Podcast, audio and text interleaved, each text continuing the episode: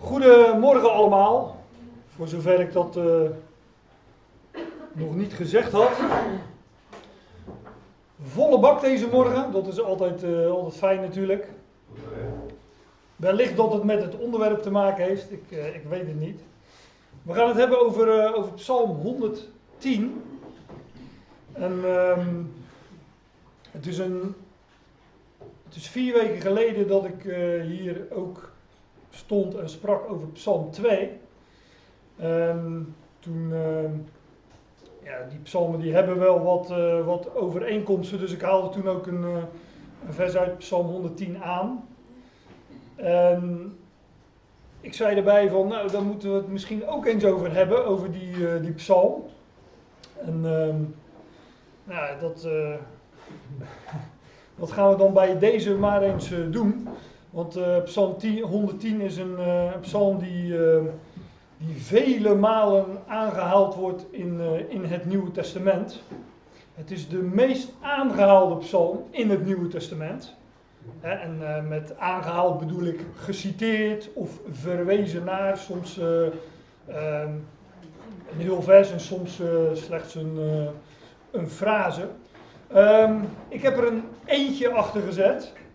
Dat betekent dat dit de eerste keer is dat ik het over Psalm 110 ga hebben en dat er dus nog een keer volgt. Laten we eerst die psalm eens lezen, want ik kan me zo voorstellen dat sommigen zoiets hebben van, nou, Psalm 110, ik heb geen idee, of misschien juist wel. Maar laten we in ieder geval ons eens richten op die psalm, dat we een idee hebben van wat we gaan bespreken. Een psalm van David. Yahweh zegt met nadruk tot mijn Heer: zit aan mijn rechterhand, totdat ik uw vijanden stel tot een voetenbank voor uw voeten.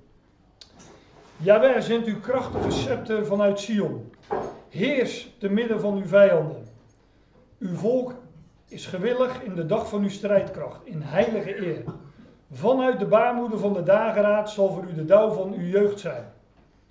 Yahweh heeft gezworen en hij zal geen spijt hebben. U bent priester tot in de aion, naar de orde van Melchizedek. Mijn Heer is aan uw rechterhand. Hij doorboort koningen in de dag van zijn toorn. Hij verschaft recht onder de natieën. Hij zal ze vullen met lichamen. Hij doorboort het hoofd over een immens land. Onderweg zal hij drinken uit de waterstroom. En vanwege dit heft hij het hoofd omhoog. Ja, tot zover. En nogal cryptisch hier en daar natuurlijk. Vorige keer heb ik wat gezegd over de structuur van Psalm 2. Was dat, hè? Nou, dat was niet vorige keer, maar dat zei ik al 4 weken geleden. En veel van die, misschien wel alle psalmen, die hebben een bepaalde structuur. En ik liet de vorige keer in Psalm 2 zien hoe die hele psalm verwijst naar het midden. He, als een inversie. Alles wijst naar het midden waar staat in Psalm 2 dan: mijn zoon ben jij, ik heb je heden verwekt. En in Psalm 110 vinden we ook zo'n structuur. Die psalm die bestaat uit 2 helften. En die tweede helft die komt dus overeen met de eerste helft. Het is een herhaling van de zaken die in het tweede deel is een herhaling van de zaken die in het eerste deel beschreven worden, alleen met andere woorden. En er zijn ook wel meerdere structuren te vinden in die psalmen. We hebben een God van orde en hij heeft ook zijn woord geordend. Dus daar valt ontzettend veel over te zeggen. Ik hou het nu kort. Misschien dat ik een volgende keer daar ook nog wat meer over zeg. Dat weet ik nog niet. Maar er zijn allerlei naslagwerken die ook dat soort structuren laten zien. Vorige keer de Studiebijbel even aangehaald wat die hierover zeiden. De Companion Bijbel van Bullinger is ook zo. Er staan ook altijd de structuur in. Ik neem het nu gewoon even door. Deze versie: Yahweh zegt met nadruk tot mijn Heer. En Yahweh heeft gezworen en hij zal geen spijt hebben. Of het zal hem niet berouwen. God die verklaart stellig. Die, Hij heeft gezworen, staat er zelfs in vers 4. Dus dat komt overeen met elkaar. En dan zit aan mijn rechterhand, enzovoort. En u bent priester tot in de aion, naar de orde van Melchizedek. En ook weer mijn Heer is aan uw rechterhand. Ja, dat spreekt over de Messias. Die gezeten is of gezet is aan Gods rechterhand. Wat dus zijn huidige positie is. Hè? God wekte hem op en zet hem aan zijn rechterhand in de hemel. Nou, daar gaan we het straks over hebben. Yahweh, zendt uw krachtige scepter vanuit Sion. Heers te midden van uw vijanden. Vers 2, dat heb ik de vorige keer aangehaald. Ja, ik zie sommige mensen een beetje turen, omdat dit kleine lettertjes zijn. Maar dat komt omdat ik die structuur wil laten zien. Dan moet het dus wel op één dia passen. Straks zijn de letters echt groter en dan gaan we wat inzoomen op de inhoud. Ja, en hij doorboort koningen in de dag van zijn toorn. Hij verschaft recht onder de natie. Dat gaat over de koning Messias die zal heersen vanuit Sion in de toekomst. En de overwinning op al zijn vijanden. En dat laatste gedeelte spreekt van verkwikking of verfrissing en nieuw leven. Nou, dat is in het kort die structuur. En dan gaan we gewoon naar vers 1. En ik moet zeggen, verder gaan we ook niet komen deze ochtend. Maar, kijk, ik ben ook wel eens bij bijbelstudies, dan zegt men het ook, ja, we gaan niet meer dan één vers bespreken. En ik ben dan altijd een beetje teleurgesteld. Ik denk altijd van, nou, een beetje tempo mag voor mij wel. Maar ik beloof jullie gaan niet de hele tijd dezelfde dia zien. Ook niet de hele tijd dezelfde dia met dit vers, die ik dan woord voor woord door ga nemen.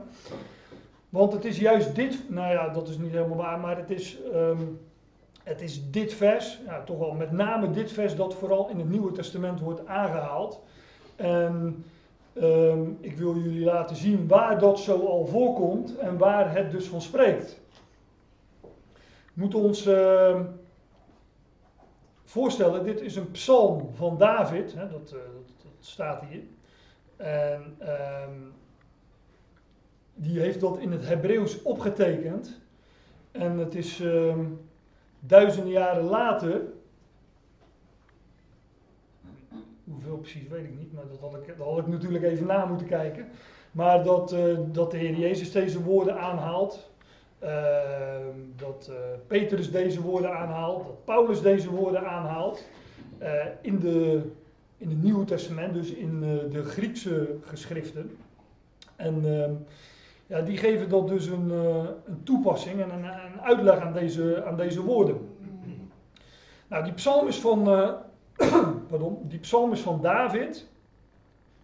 En ja, dat staat hier, maar dat staat ook in Mattheüs 22 en Handelingen 2. Beide schriftplaatsen zullen we straks nog langs gaan. Ik ga niet alles herhalen wat ik 4 weken geleden heb gezegd over psalmen van David. Maar in Handelingen 2 zegt Petrus dat David, wij kennen hem als koning en wellicht als poëet. Hè, hij schreef psalmen, was dus een schrijver, maar ook een poëet. Maar hij was ook een profeet, zegt David. En dat zal ik straks... Petrus. Sorry, ja, Petrus, ja. Kijk, dat is altijd goed als ik gecorrigeerd word. Wat zei ik? David, ja. Nee, David zei dat niet, hoewel. Cryptisch gesproken. Hij zegt in ieder geval dingen die niet op hemzelf kunnen slaan. Dus, maar Petrus zei inderdaad in Handelingen 2 op de Pinksterdag dat David een profeet is. We komen er zo wel op. Dus David sprak van de zoon van David. Dus de woorden die David spreekt zijn woorden van de zoon van David. Van Jezus Christus. Van Christus Jezus. En ze gaan dus ook over zijn koninkrijk. David was de koning die liederen optekenen of psalmen optekenen. Maar het zijn woorden, uiteindelijk profetische woorden, die slaan en gaan over de zoon van David. En over het koninkrijk dat hij zou vestigen. Een psalm van David. Yahweh zegt met nadruk tot mijn Heer. En dat met nadruk zeggen, als u dat woord opzoekt, dan is dat... ik zei het net al, een plechtig verklaren liet ik net even zien in die eerste dia met die... met nadruk, een godspraak is het meestal. Het is God die verklaart, dat is dit woord. En in de NBG staat dan, aldus luidt het woord van Yahweh. De NBG heeft dan, aldus luidt het woord des Heren. En, het is dus een plechtig en nadrukkelijk verklaren. En het is met nadruk, dus het vestigt ook onze aandacht erop. En wij zouden daar aandacht aan geven. Ja, en, die vertalingen die zeggen dus, misschien moet ik dat even toelichten. Aldus luidt het woord des Heren tot mijn Heren, zegt de NBG. En de Statenvertaling zegt, de Heren, met hoofdletters, heeft tot mijn Heren gesproken. En als ik het zeg, dan hoor je het verschil niet. Maar als je het leest, dan zeg je, het enige verschil zijn die hoofdletters. En... in de Statenvertaling is het zo dat als Here geschreven wordt met hoofdletters, dan is dat in het Hebreeuws de godsnaam. Yahweh, of sommigen zeggen Jehovah. Nou, over die uitspraken, daar hebben we het maar niet over, maar dat is dus de godsnaam Yahweh. En dat Heer, dus dat tweede Here, of dat tweede Heren des Heren, dat is het Hebreeuwse woord Adonai. En dat kun je dus vertalen met Heer. En ik geef dan de voorkeur om de godsnaam gewoon weer te geven met Yahweh. En dan het Adonai met mijn Heer. Dus Yahweh zegt met nadruk tot mijn Heer. En ik leg dat even uit voor degene die meelezen in een vertaling. Die zeggen van bij mij staat er iets heel anders.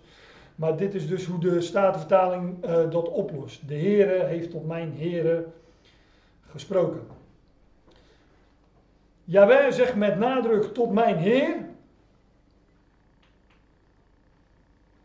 Waarmee gezegd wordt dat de zoon van David dus de Heer van David is. Yahweh zegt, David zegt hier, Yahweh zegt met nadruk tot mijn Heer. En dan zit aan mijn rechterhand enzovoort. Maar wij weten dat die psalm gaat over de zoon van David. Ik loop nu natuurlijk wel wat op de zaken vooruit. Maar de zoon van David, de erfgenaam van David, is dus tevens de Heer van David. En een Heer is iemand, dat heeft met... Een Heer is iemand die dus boven jou staat. Hè? Dus David zegt aan de ene kant, hij is mijn zoon. De zoon van David, maar aan de andere kant is hij ook de Heer van David. Yahweh zegt met nadruk tot mijn Heer. En dat verzin ik niet, want het is in Mattheüs 22 dat dit door de Heer Jezus zelf naar voren wordt gebracht.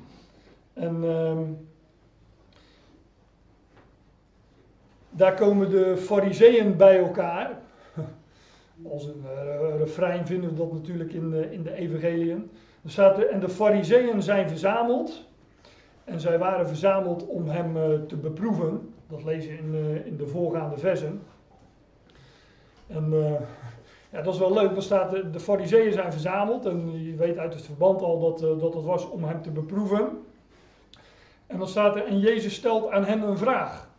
Maar dat doet hij om hem te beproeven. Zij wilden hem beproeven en nu beproeft hij hen. Want, ik val midden in, aan het einde van het Mattheüs-evangelie ongeveer, maar wel midden in dit hoofdstuk ook. Maar de Heer beproeft hen vanwege hun ongeloof. En en hiervoor doet hij dat, lees dat maar eens na, in allerlei gelijkenissen en allerlei beelden. Want... doordat, kijk, de Heer kwam als de beloofde koning in het Mattheüs-evangelie. De prediking van Johannes de Doper, maar ook van de Heer zelf was: bekeert u of bezint u, want het koninkrijk der hemelen is nabijgekomen. En ja, al vrij snel in de evangelie blijkt dat die boodschap stuit op ongeloof.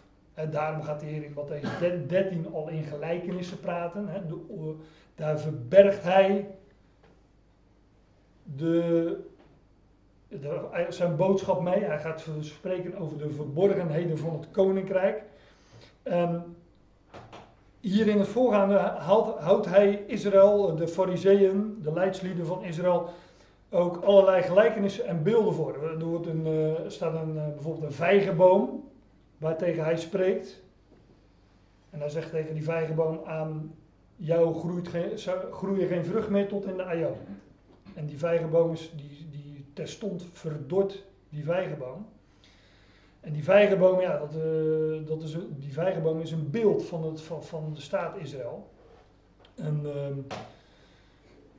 die is dus verdord of dood.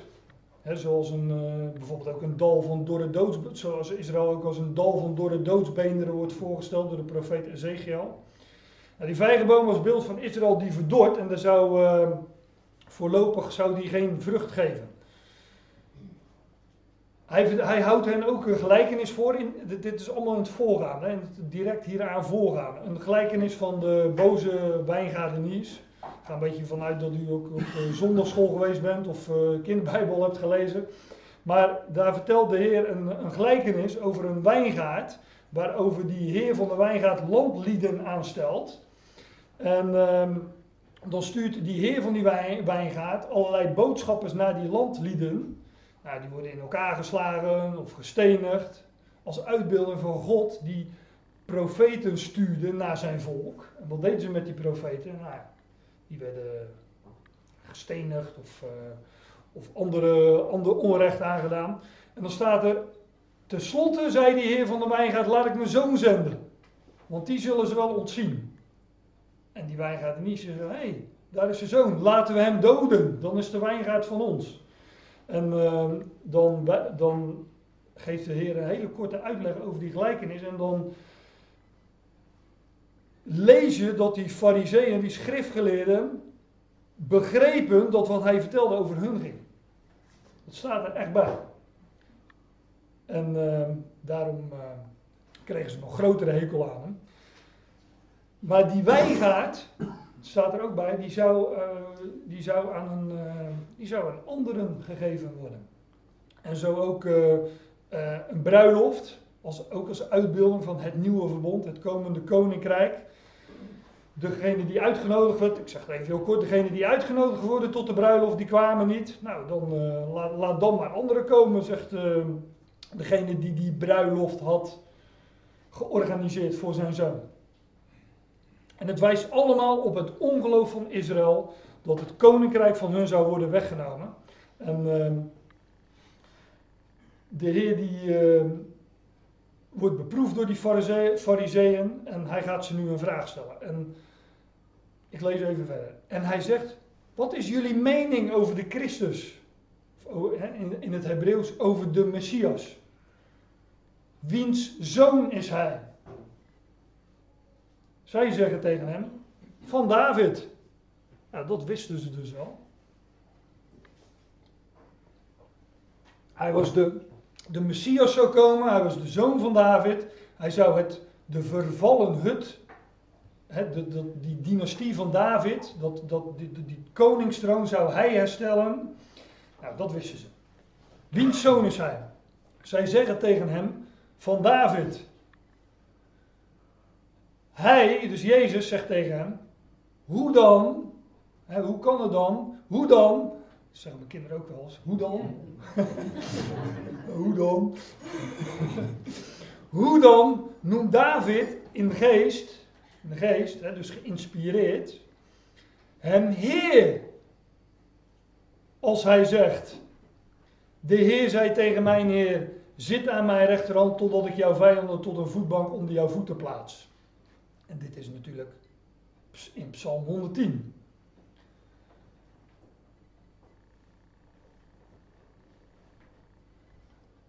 Indien dan David hem Heer noemt, hoe is hij dan zijn zoon? Dus David, de Messias zou de zoon van David zijn, maar David noemt hem tevens mijn Heer. En Jezus zegt tegen zijn tijdgenoten, hoe kan dat dan? En ze wisten het niet, hè. Waaruit, kijk, dat is ook schitterend, de Heer wist het wel. Hij kende de schriften. Hij heeft ook de schriften moeten onderzoeken om zijn positie te kennen, om uit de schriften te leren wat hem zou overkomen. Zijn lijden, zijn sterven, maar natuurlijk ook dat hij door God zou opgewekt worden uit de dood en verhoogd zou worden aan Gods rechterhand. Kijk, wij weten eigenlijk vrijwel niets van de Heer Jezus, wat zich af heeft gespeeld, om het zo even te zeggen, na kerst, na zijn geboorte. Daar vind je nauwelijks iets van in de Bijbel. Het enige wat we vinden is dat hij als 12-jarige in de tempel zat en dat zijn ouders hem even kwijt waren. En toen hadden ze hem gevonden en toen was hij in de tempel en waar was hij mee bezig? Met de schriften. Hij heeft moeten leren wie hij was en wat zijn taak was, wat zijn missie was.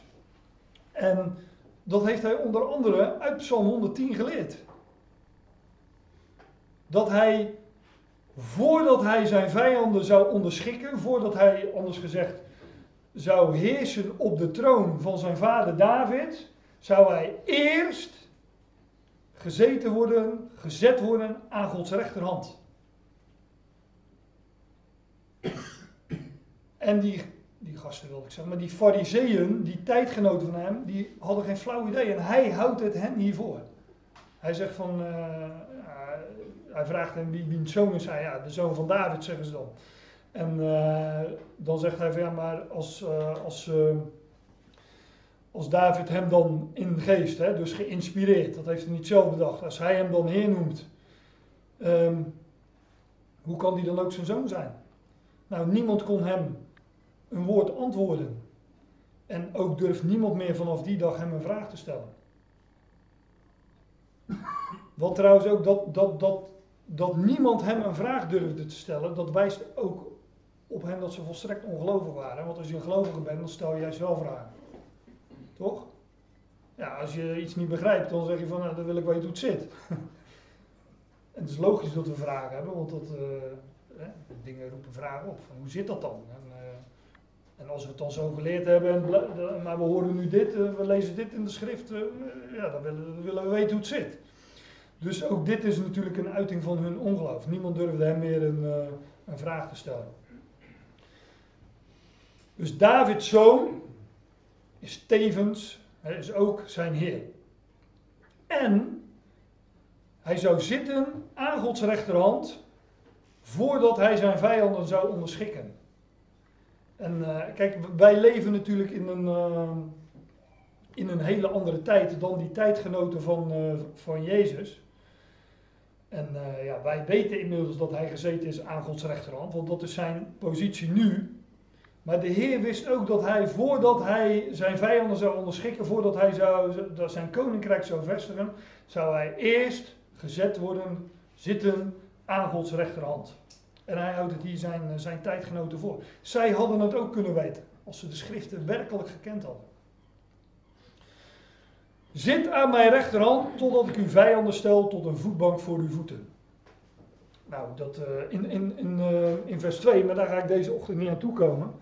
Daar stond, Yahweh of de Heere zal uw sterke scepter zenden vanuit Sion. Hè? De koningsscepter of scepter,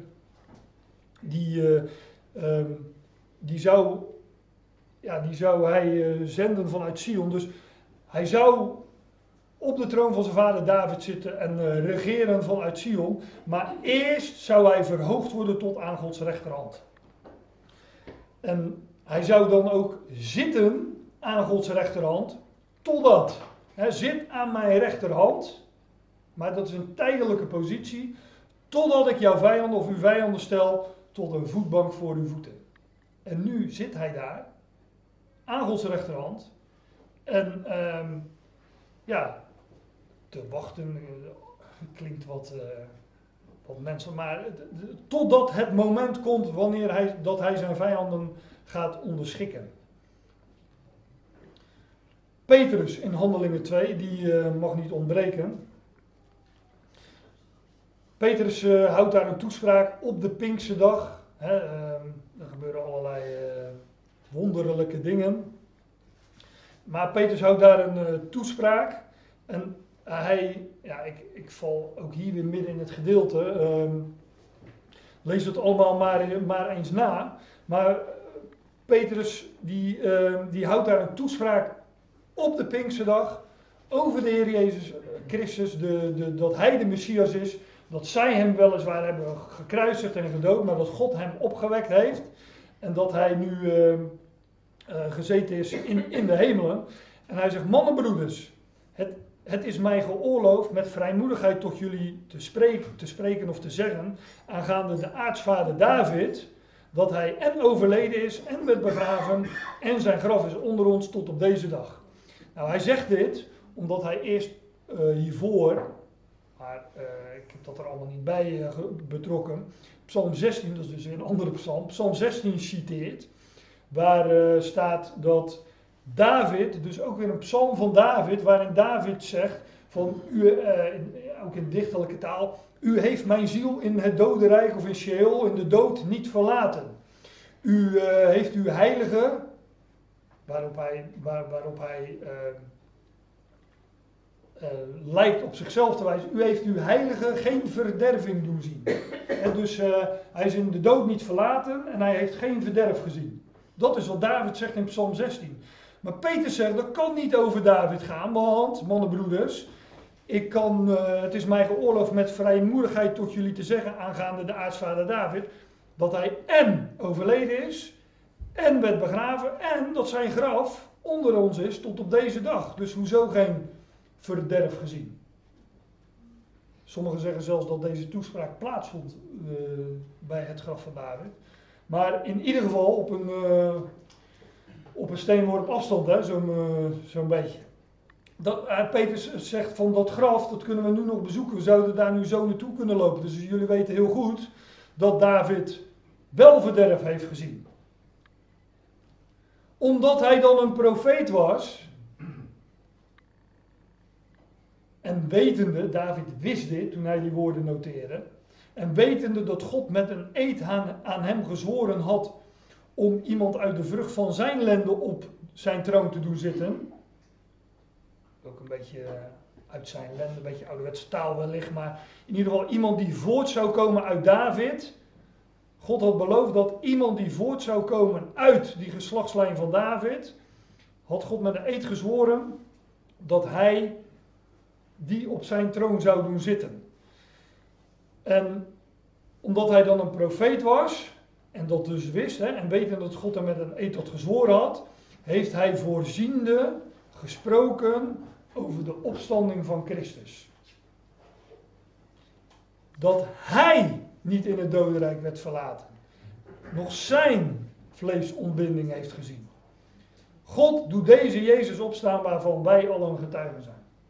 Dus Petrus zegt, ja, David was een profeet. En alles wat David daar zegt in Psalm 16, dat gaat niet over hemzelf, maar dat gaat over, dat wijst vooruit op de zoon van David. Hij heeft dat voorzien en hij wist het ook nog eens, David. En hij was een profeet. Hij sprak over de zoon van David. Omdat hij dan aan de rechterhand van God verhoogd wordt, zit aan mijn rechterhand, totdat ik uw vijanden stel tot de voetbank uw voeten. Hè? Psalm 110 dus. Omdat hij dan aan de rechterhand van God verhoogd wordt. God heeft deze Jezus doen opstaan en God heeft hem tot aan zijn rechterhand verhoogd. Dat is wat Petrus zegt. Omdat hij dan aan de rechterhand van God verhoogd wordt en de belofte van de Heilige Geest van de Vader ontvangen heeft, drukfoutje, giet hij dit uit wat jullie en zien en horen. Want David is niet omhoog gegaan tot in de hemelen. Maar hij zegt zelf, nou, deze kunnen jullie nu zelf invullen. De Heer zei tegen mijn Heer, zit aan mijn rechterhand, totdat ik jouw vijanden zal plaatsen tot een voetbank voor jouw voeten. Dus David Het is niet David die omhoog gegaan is naar de hemelen. Nee, het is de zoon van David die hij zijn Heer noemt. Die omhoog gegaan is naar de hemelen. En dat spreekt van de opstanding van Christus. Dat is wat Petrus hier in zijn toespraak zegt. David is niet omhoog gegaan tot in de hemel, maar hij zegt zelf, de Heer zei tegen mijn Heer, zit aan mijn rechterhand, totdat ik jouw vijanden zal plaatsen, tot een voetbank voor jouw voeten. Laat dan het, ja dat heb ik er nog even bij getrokken, het laatste vers. Laat dan het gehele huis van Israël zeker weten dat God en Heer en Christus maakt. Deze Jezus die jullie kruisigden. Zij hebben hem gekruisigd, zij hebben hem gedood, maar God heeft hem opgewekt en verhoogd tot aan zijn rechterhand. Overigens is dan de prediking bijvoorbeeld in, dat is een hoofdstuk verder in Handelingen 3, vers, volgens mij vanaf vers 19, ook een toespraak van Petrus, waarin hij dit zegt, Israël, bezint jullie en bekeert jullie, want dan, ik zeg het nu even geparafraseerd, maar dan zal God, die Jezus, die jullie gekruisigd hebben, die hij heeft opgewekt en tot aan zijn rechterhand verhoogd, dan zal God die Jezus, die zal hij terugsturen. He, dan zal hij terugkomen en alles herstellen waarvan de profeten gesproken hebben, zoals de profeet David. Dan zal hij dus zijn koninkrijk herstellen als Israël zich bekeert. Dat was toen nog de prediking in het begin van Handelingen. Maar door heel het boek Handelingen heen wordt natuurlijk duidelijk dat Israël zich als volk niet zou bekeren. En dat het totdat ik jouw vijanden zal plaatsen tot een voetbank voor jouw voeten, totdat ik al jouw vijanden zal onderschikken, dat dat nog zou wachten. Dat zou niet in die dagen gebeuren.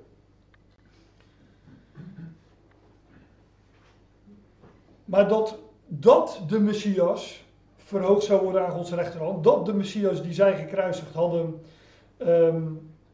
die positie zou innemen, dat had God al voorzegd, via David, door David in Psalm 110. Zit aan mijn rechterhand totdat ik uw vijanden stel tot een voetbank voor uw voeten. Psalm 110 in de Hebreeënbrief. De Hebreeënbrief is absoluut de nummer 1 als het gaat over aanhalingen uit Psalm 110, want het zijn er nogal wat. Ik laat er maar 2 zien. Ik noem er nog een aantal waarin Psalm 110 vers 1 ook wordt aangehaald of geciteerd. Maar we hebben net natuurlijk de hele psalm gelezen. Yahweh heeft gezworen en het zal hem niet berouwen. Jij bent priester tot in de aion naar de ordening van Melchizedek. Ja, ook dat vers.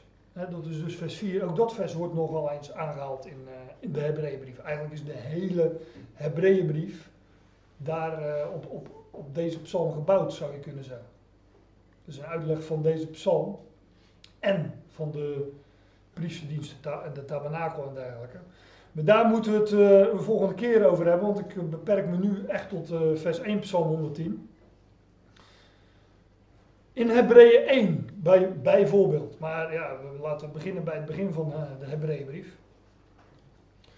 De God heeft lang geleden in veel delen en op veel manieren tot de vaderen, en dat zijn altijd de vaderen van het Joodse volk, gesproken in de profeten. Ja, dit is dus, dat moet ik er even bij zeggen, officieel is de schrijver van deze brief niet bekend, maar de brief is geschreven dus aan Hebreeën, hè, aan zij die de Hebreeuwse taal spreken. En hier staat, God heeft lang geleden, al lang in veel delen, op veel manieren, tot de vaderen gesproken in de profeten. In deze laatste dagen spreekt hij tot ons in de zoon. Dus voorheen heeft God gesproken door de profeten tot onze vaderen. Maar in deze laatste dagen spreekt hij tot ons in de zoon. En dan wordt de zoon hier in de aanvang van de Hebreeënbrief voorgesteld. Wie is die zoon? Want ja, absoluut. Jezus, de Christus, de Messias. Maar hij wordt hier voorgesteld Want natuurlijk, het Joodse volk wist ook van, er zou een Messias komen en die zou zijn koninkrijk oprichten. Maar nu gaat de schrijver van de Hebreeënbrief aan die Hebreeën laten zien wie die zoon nu is. Hij spreekt tot in deze laatste dagen tot ons in de zoon die hij plaatst tot lotbezitter van alles. Of andere vertalingen zeggen erfgenaam. Het bezit wat hem toevalt, wat hem toekomt, zijn lotsdeel, zijn lotsbezit. Wat is dat? Nou, dat is alles. De zoon is de lotbezitter, de bezitter van alles. Wat is alles? Ja, het heelal. Heelal is altijd een leuk woord, hè? Want het is het heel en het al. Dat is natuurlijk dubbel op. Maar dat vind ik ook prima. Om dat met superlatieven te zeggen. Maar alles valt hem toe. Alles is zijn bezit. God heeft alles in zijn hand gegeven. Dus hij spreekt tot ons in de zoon die hij plaatst tot lotbezitter van alles. Door wie hij ook de aionen maakt. Al die tijdperken waarin God zijn plan uitwerkt. Die heeft hij gemaakt in en door de zoon. Die zoon dus, die. Dan komt er een hele lange tussenin die ik nu niet ga bespreken. Ik heb trouwens de aanvang van de Hebreeënbrief wel eens besproken, omdat het schitterend is. En nu ga ik wat sneller doorheen. Maar hij is de afstraling van Gods heerlijkheid. Hij is de afdruk van zijn aanname of zijn wezen. Of kort gezegd, hij is het beeld van God. De afbeelding van God. God is de onzienlijke, dat vinden we ook in de Hebreeënbrief. De zoon is zijn beeld, zijn afbeelding. Die alle dingen draagt door het woord van zijn kracht enzovoort. Die een reiniging van zonde maakt. Nou, die zoon, wie is dat? Nou, die is gezeten aan de rechterhand van de majesteit in de hoogten. Zit aan mijn rechterhand, Psalm 110. Dus meteen in de aanvang van de Hebreeënbrief wordt... Nou, niet geciteerd uit Psalm 110, maar wel verwezen naar Psalm 110. Die zoon is, waar is hij nu? Wie is hij nu? Nou, God spreekt door hem, maar hij is gezeten aan de rechterhand van de majesteit in de hoogten. Vertalingen weten wat lastig raad met dit vers, in de hoogste hemelen, of dan moeten ze woorden toevoegen, maar dat is natuurlijk wel het idee. Daar in de hoogte, aan Gods rechterhand... is hij nu gezeten. Hebreeën 8. Ja, ik laat straks nog wel zien dat had ik al gezegd, waar Psalm 110 nog meer wordt aangehaald. Volgens mij is het in Hebreeën 1 al. Kijk, dit zijn de eerste 2 versen, maar wat de Hebreeënbrief schrijver vervolgens gaat doen... is aan die Hebreeën uitleggen dat die zoon meer is dan Aaron, Mozes, maar ook dan de engelen. Hij zegt, hij is weliswaar een korte tijd beneden de engelen gesteld, omdat hij moest sterven. En engelen sterven nu eenmaal niet. Maar hij is meer dan de engelen. Dat staat er volgens mij in Hebreeën 1 vers 12 of 13. Om dat ook aan te tonen. Want tot wie van de engelen heeft hij ooit gezegd? En dan volgt ook weer Psalm 110. Ik doe het nu uit het hoofd. Maar... Ja, want tot wie van de engelen heeft hij ooit gezegd... Zit aan mijn rechterhand totdat ik uw vijanden stel tot een voetbank voor uw voeten. Daarmee verwijzend natuurlijk ook. Daarmee citeer ik Psalm 110. En daarmee aantonen dat de... zoon meer is dan de engelen. Hè? De engelen die ook in het Oude Testament natuurlijk een hoge positie hadden. God had de wet gegeven door bemiddeling, bestelling van engelen. Nou ja, dat moet dus aan Hebreeën, wordt dat uitgelegd. Dan kom ik in Hebreeën 8. Ook niet willekeurig, want daar staat... En dit is de hoofdsom van de dingen waarvan wij spreken. Dus het belangrijkste waarvan de Hebreeënbriefschrijver spreekt, dat vinden we hier in dit vers.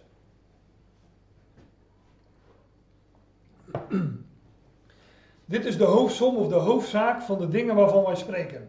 Wij hebben zulk een hoge priester, die is gezeten aan de rechterhand van de troon van de majesteit in de hemelen. Ja, daar kom ik wellicht dan de volgende keer op terug als het gaat over gij zijt priester tot in de aion naar de ordening van Melchizedek. Want die hoge priester waarover het hier gaat, dat is dezelfde als de zoon, hè? Dat is Christus. En al die hoge priesters onder het oude verbond, die priesterdienst deden, die offers brachten, dat zijn allemaal slechts voorafschaduwingen, typen van de ware hoge priester. Dus eigenlijk altijd die met een hoofdletter moet staan, namelijk de zoon, Christus Jezus. Dit is de hoofdsom van de dingen waarvan wij spreken. Wij hebben zulk een hoge priester, niet die dienst doet in de tabernakel en elke dag allerlei diensten verricht enzovoort. En die telkens vervangen moesten worden omdat ze overleden. Ja, dat vind je allemaal in de Hebreeënbrief. Dat staat in de Statenvertaling. Ja, die priesters hadden niet zoveel nut. Ik zeg nu even met mijn eigen woorden, want zij werden door de dood verhinderd te blijven. Oftewel, ja, dat is een vergankelijk priesterschap. Maar wij, zegt Paulus wil ik zeggen, maar dat mag ik niet zeggen, want de schrijver is niet, maakt zich niet bekend. Maar ik denk dat het Paulus was, maar daar zoeken we geen ruzie over als je daar anders over denkt. Hij heeft het in ieder geval tot Hebreeën, tot volksgenoten. En dit is de hoofdsom van de dingen waarvan wij spreken. Wij hebben zulk een hoge priester die is gezeten aan de rechterhand van de troon van de majesteit in de hemelen. Daar is hij nu gezeten. Een dienstverrichter van de heilige plaatsen. Een liturg in het Grieks. Dat is een officiële liturg, is een officieel ambt, hè? Hier dus de priester. Een dienstverrichter van de heilige plaatsen en van de ware tent die de Heer opzet en niet een mens. Ja, dat is allemaal wat cryptisch natuurlijk. Maar als ik het kort zeg, dan het gaat hier over de zoon, die ook hoge priester is van zijn volk. Die is nu gezeten aan de rechterhand van de troon van de majesteit in de hemelen. En ook hij is een dienstverrichter van heilige plaatsen, net als die hoge priesters en hoge priesters onder het oude verbond. Maar niet van die tent die hier op aarde stond en die telkens weer afgebroken moest worden, weer neergezet. Hij is een dienstverrichter van heilige plaatsen met allemaal hoofdletters. En hij is een dienstverrichter van de ware tent die de Heer opzet en niet de mens. Dus die volk Israël zette een tent op, maar dat was slechts een uitbeelding van de ware heilige plaatsen. De ware tent. En lees maar in Hebreeën 9 vers 24 wat die ware tent is. Die ware tent, dat is de hemel. Dus die hele tabernakel is een uitbeelding van de hemel. En zoals die priester inging in dat heilige der heiligen, tot aan dat verzoendeksel wat een uitbeelding is van de troon van God. Zo is hij ingegaan in die ware tent, die ware tabernakel, namelijk de hemel zelf, zegt Hebreeën 9 vers 24. En hij is daar nu gezeten aan Gods rechterhand, aan de rechterhand van de troon van de majesteit in de hemelen. En de Hebreeënbriefschrijver zegt tot Hebreeën, dat is de hoofdsom van de dingen waarvan wij spreken. Dat was voor die Hebreeën namelijk daarvoor volstrekt onbekend, dat hij eerst zou gezet worden aan Gods rechterhand. Nou, hier heb je nog een paar schriftplaatsen voor degenen die dat nog eens na willen zoeken. Hebreeën 1 vers 13. Dat is een foutje denk ik wat ik nu gedaan heb. Nou, ik hoop dat nog even aan te passen voordat ik het op mijn website zet. Want Hebreeën 1 vers 13 en 1 vers 12, dat klopt in ieder geval niet. Dus ik ben er één vergeten, maar weet uit het hoofd even niet waar die staat. En in Hebreeën 12 vers 2 vinden we dat ook. Ja, daar staat ook zoiets moois, hè? Hij heeft het kruis verdragen en de schande veracht, om de vreugde die hem voorgesteld was. En daarom is hij nu gezeten aan Gods rechterhand. Daar gaat het woord ook Psalm 110 aangehaald. Hij heeft zichzelf herkend in de schriften en hij wist dat hij die weg moest gaan.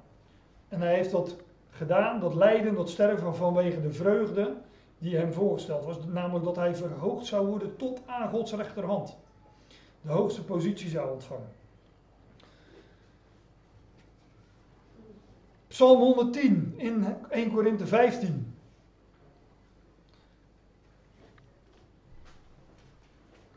Moet een beetje doorgaan, geloof ik. Want hij moet heersen totdat hij al zijn vijanden onder zijn voeten heeft geplaatst. Of hij moet als koning heersen totdat hij alle vijanden onder zijn voeten heeft geplaatst. De laatste vijand die teniet gedaan wordt is de dood. Ja, bij het onderschikken van vijanden denken wij wellicht van dat zijn al die volkeren die onderworpen en onderschikt moeten worden. Zoals het lied zegt, vanaf de troon vestigt de zoon zijn heerschappij. Al die hele volkerenwereld gaat aan hem onderworpen worden. Maar de laatste vijand is een meer, zouden wij zeggen, abstracte vijand. Maar wel een hele, hoe zeg je dat? Ja, een hele aanwezige, een hele reële, waar we allemaal mee te maken hebben. De laatste vijand die teniet gedaan wordt, tot niets gemaakt wordt, is de dood. Want hij onderschikt alles onder zijn voeten. Dus helemaal niets uitgezonden dat onder zijn voeten gesteld gaat worden. Alle vijanden zullen onderschikt worden en ook de dood zal als laatste vijand buiten werking worden gesteld. Tot niet teniet gedaan worden. Tot niets gemaakt worden. En dat is de laatste vijand die onderschikt wordt. En als die laatste vijand onderschikt wordt, namelijk dan wordt de dood teniet gedaan, tot niets gemaakt, buiten werking gesteld.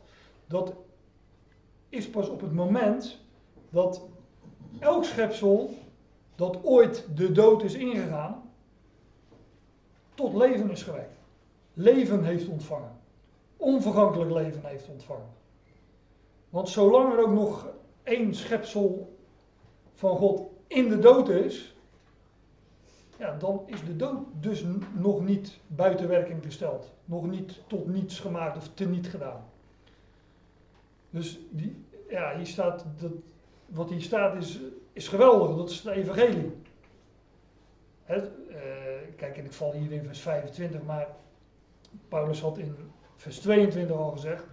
Zoals gelijk zij allen in Adam sterven, alzo zullen zij ook in Christus allen levend gemaakt worden.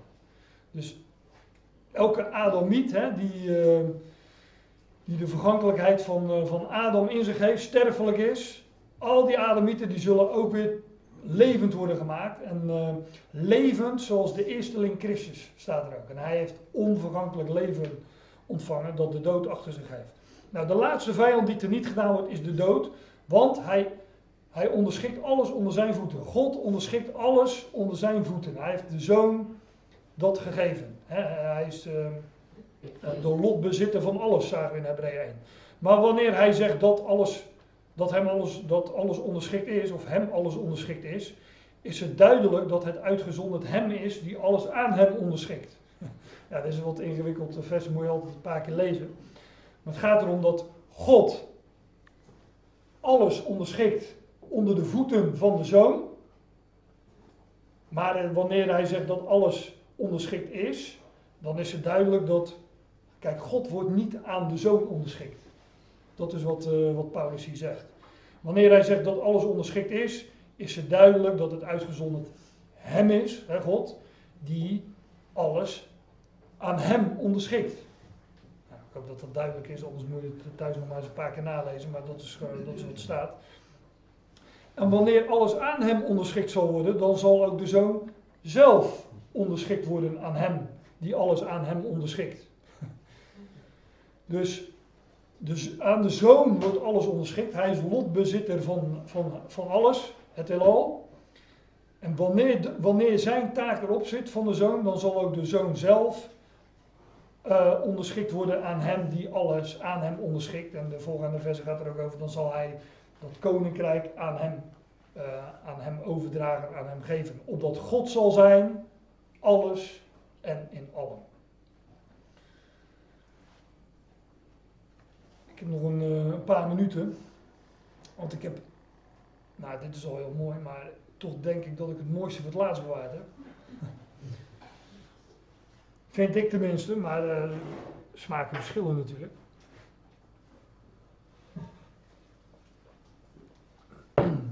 Want over één ding hebben wij het nog niet gehad, waar Psalm 110 wel degelijk van spreekt. En het is Paulus die dat bekend maakt, openbaart. Hè, dat was geheim, dat was verborgen. En Paulus maakt dat bekend in onder andere Efeze 1, waar hij ook refereert aan Psalm 110. Zit aan mijn rechterhand, totdat ik uw vijanden stel tot een voetbank voor uw voeten. Maar tegen wie zegt hij dat? Tegen wie zegt God dat? Nou, we hebben gezien, dat zegt hij tot zijn Messias, tot Christus. Maar Paulus gaat daar nog meer, die gaat daar iets over bekendmaken, wat tot dan toe verborgen was geweest. En ik neem even een aanloop.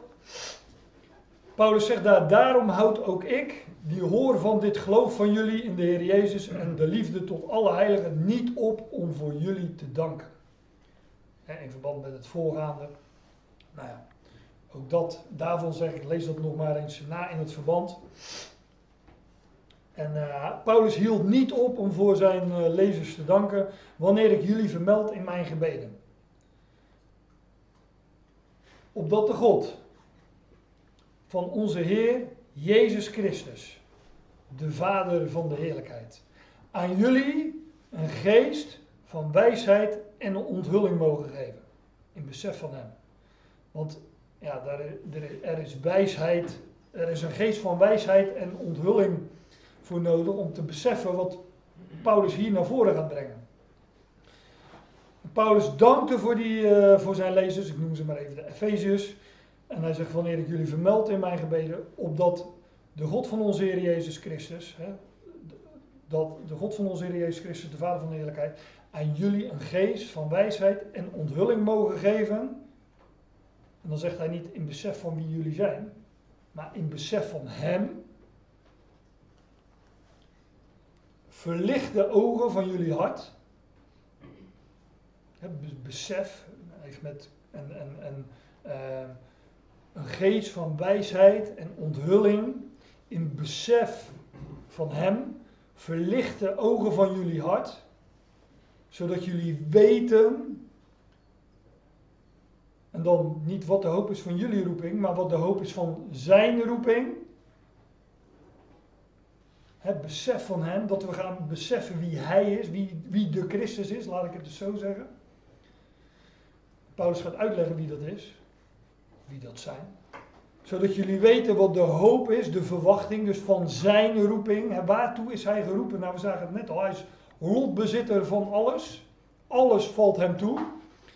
En Paulus bidt om verlichte ogen voor zijn lezers, zodat we dat gaan zien en verstaan en begrijpen. En dat we daar wijsheid en inzicht in krijgen. Zodat jullie weten wat de hoop is van zijn roeping.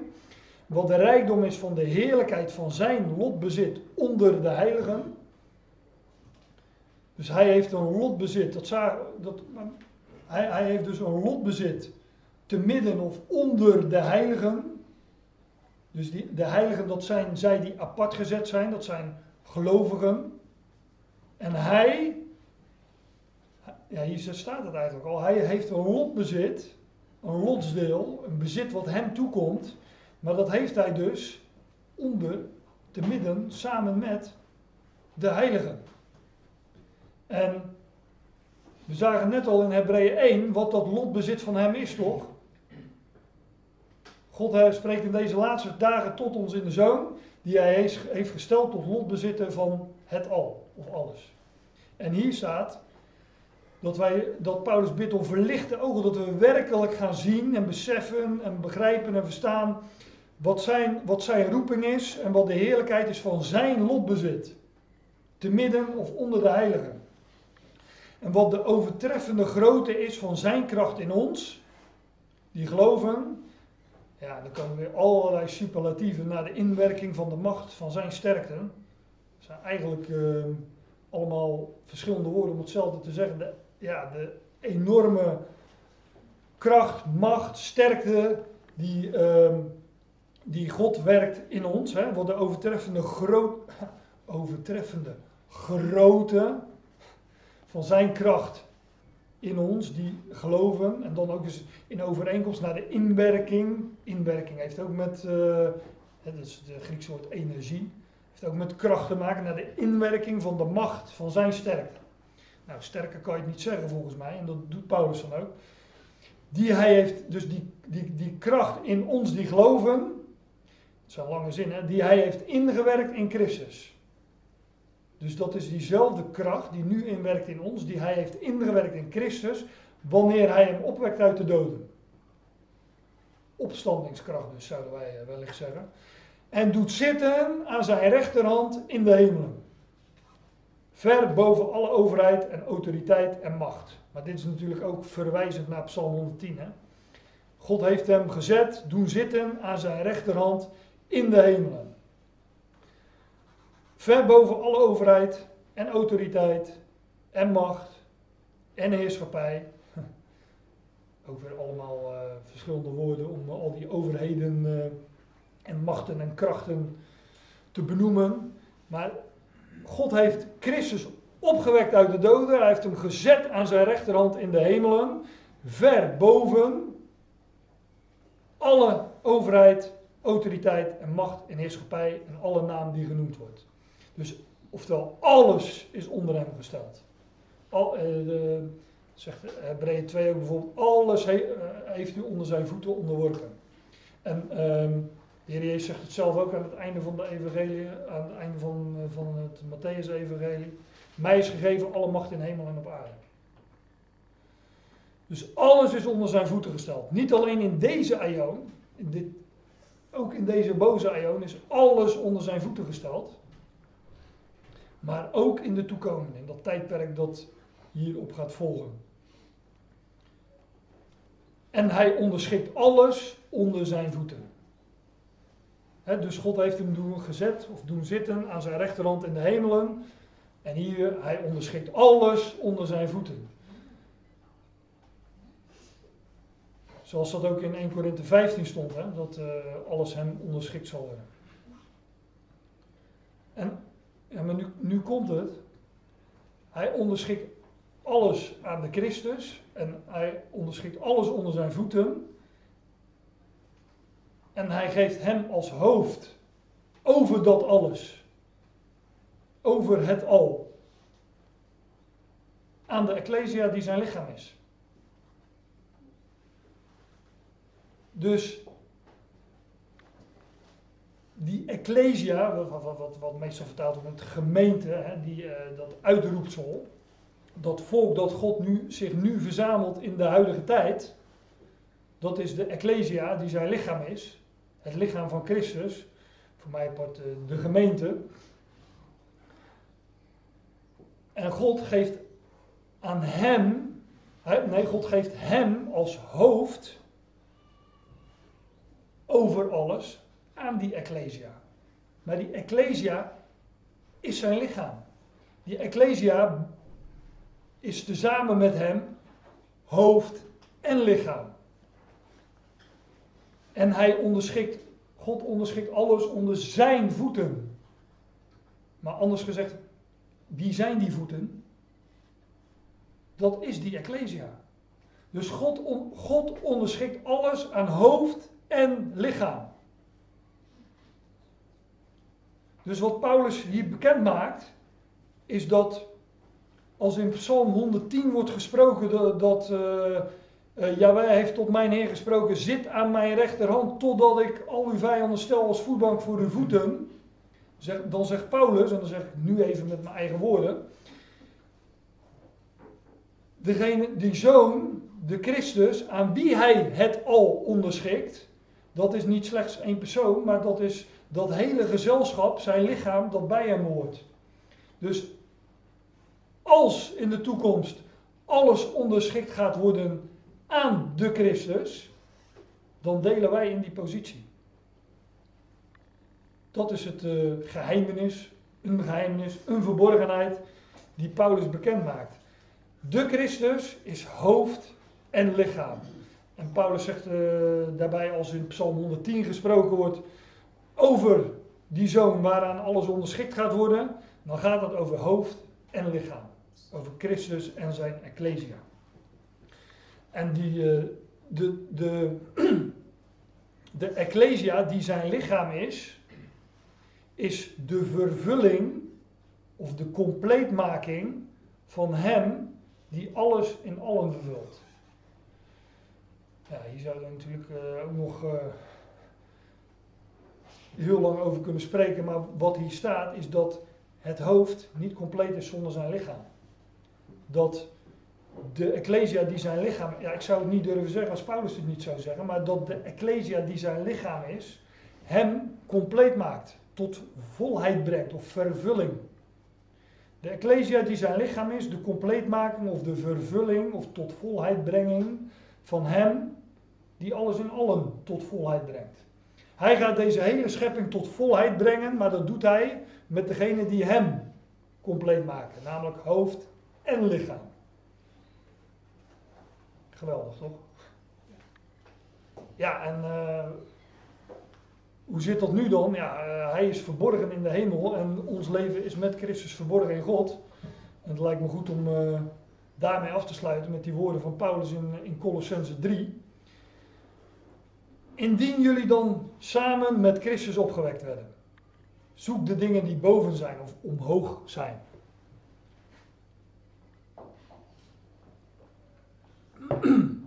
Ook zo'n rode draad door de brieven van Paulus. Dat, ik zei al, wij zijn zijn lichaam.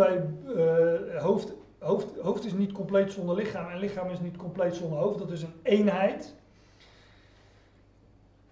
En wij delen dus in zijn positie. Dus Paulus zegt, ja, als het dan zo is dat jullie samen met Christus opgewekt worden. Wij delen in zijn, in Romeinen 6 brengt Paulus dat naar voren. Wij zijn met hem gestorven, begraven en opgewekt en met hem gezet in de hemel zelfs. Efeze 2 vers 6. Indien jullie al samen met Christus opgewekt werden, als dat dan zo is, dan zijn jullie één met hem. Nou, dan is het logische gevolg, ja, zoek dan ook de dingen die boven zijn. Waar Christus is, gezeten aan de rechterhand van God. Daar is hij weer. Ook weer verwijzend natuurlijk naar die Psalm 110. Wees de dingen gezind of bedenk de dingen die boven zijn. Niet de dingen die op de aarde zijn. Want jullie stierven, nou, dat zei ik net, dat staat in Romeinen 6, maar dat staat hier dus ook, hè, samen met Christus. Dat is echt zo'n onderwerp van Paulus. We zijn samen met hem gestorven, samen met hem begraven, samen met hem opgewekt, samen met hem gezet in de hemel. Of wat dacht u van Romeinen 8 vers 17? Samen lotbezitters van Christus. Korter kan je het niet zeggen volgens mij, maar dat betekent dat wij in alles delen wat hem toekomt. Alles wat aan hem beloofd is. Wij zijn, dat is Efeze 3 vers 6, samen deelhebbers van de beloften, niet in Israël, maar in Christus Jezus. Alles wat aan hem beloofd is, dat valt ons ook zomaar toe. Dat delen wij in. Ja, ik zou daar heel graag meer over vertellen, maar dat is, hoe zeg je dat? Dat is mind-blowing, stunning. De Engelsen hebben er blijkbaar heel veel woorden voor. Ja, hoe zeg je dat soort dingen? Dat wij met hem de hele schepping gaan onderschikken, verzoenen, tot volheid brengen. Ik zeg altijd, ja, daar kan je geen kleurplaat van maken. Huh? We hebben wel plaatjes daarvan in de Bijbel, in de schrift, van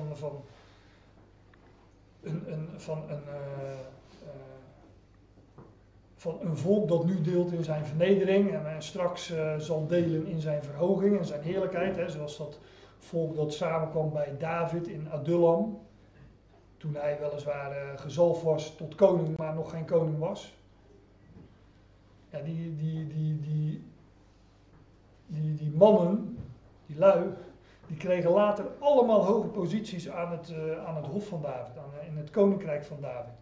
Sterker nog, zij stonden hem bij in de verwerving van dat Koninkrijk, staat er. En ja, dat is dus een plaatje van ons. Van wij delen in de positie van de zoon van David. Maar die wordt nu miskend door de wereld, dus daar zien wij niks van. Maar straks, wanneer hij zal komen in heerlijkheid, ja, dan zullen wij met hem verschijnen in heerlijkheid. Dat staat hier trouwens, dus laten we gewoon verder lezen. Een komma staat er. Ja, daar staat een komma. Want jullie stierven en jullie leven, dus we leven ook, hè. We wandelen in nieuwheid van leven. En jullie leven is, daar is hij weer, samen met Christus in God. Maar verborgen in God. Het is verborgen. Wij leven in een verborgenheid. Alles wat wij hebben ontvangen, dat is verborgen. En we zien nu nog niet dat hem alle dingen onderworpen zijn, zegt Hebreeën 2. Maar we zien Jezus met eer en heerlijkheid gekroond. Nou, zittend aan Gods rechterhand. Want jullie stierven en jullie leven is samen met Christus verborgen in God. Maar nu komt hij. Wanneer Christus die ons leven is geopenbaard wordt, wanneer hij onthuld wordt, dus wanneer hij niet meer verborgen zal zijn, dan zullen jullie samen, weer samen met hem in heerlijkheid geopenbaard worden. Dus wanneer hij... Kijk, hij is gezeten aan Gods rechterhand, totdat alle vijanden zullen gesteld worden tot een voetbank voor zijn voeten. Dan zal hij namelijk geopenbaard worden in heerlijkheid. En dan zal zijn, beginnend vanuit Israël, zal hij zijn koninkrijk vestigen over de aarde. Dan zal hoe staat het er ook weer? De aarde zal vol zijn van de heerlijkheid des Heren. Allemaal oud-testamentische profetieën die daarop wijzen. Maar ja, daar zullen wij in delen. En niet alleen hier op aarde, maar ook in de hemel. Want hij zal het al onderschikken en onderwerpen. Verzoenen enzovoort. Dus wanneer Christus is, die ons leven is, wanneer hij geopenbaard wordt, dan zullen ook jullie samen met hem in heerlijkheid geopenbaard worden. Ja, dat is een punt inderdaad. Dus daar gaan wij ook een punt zetten.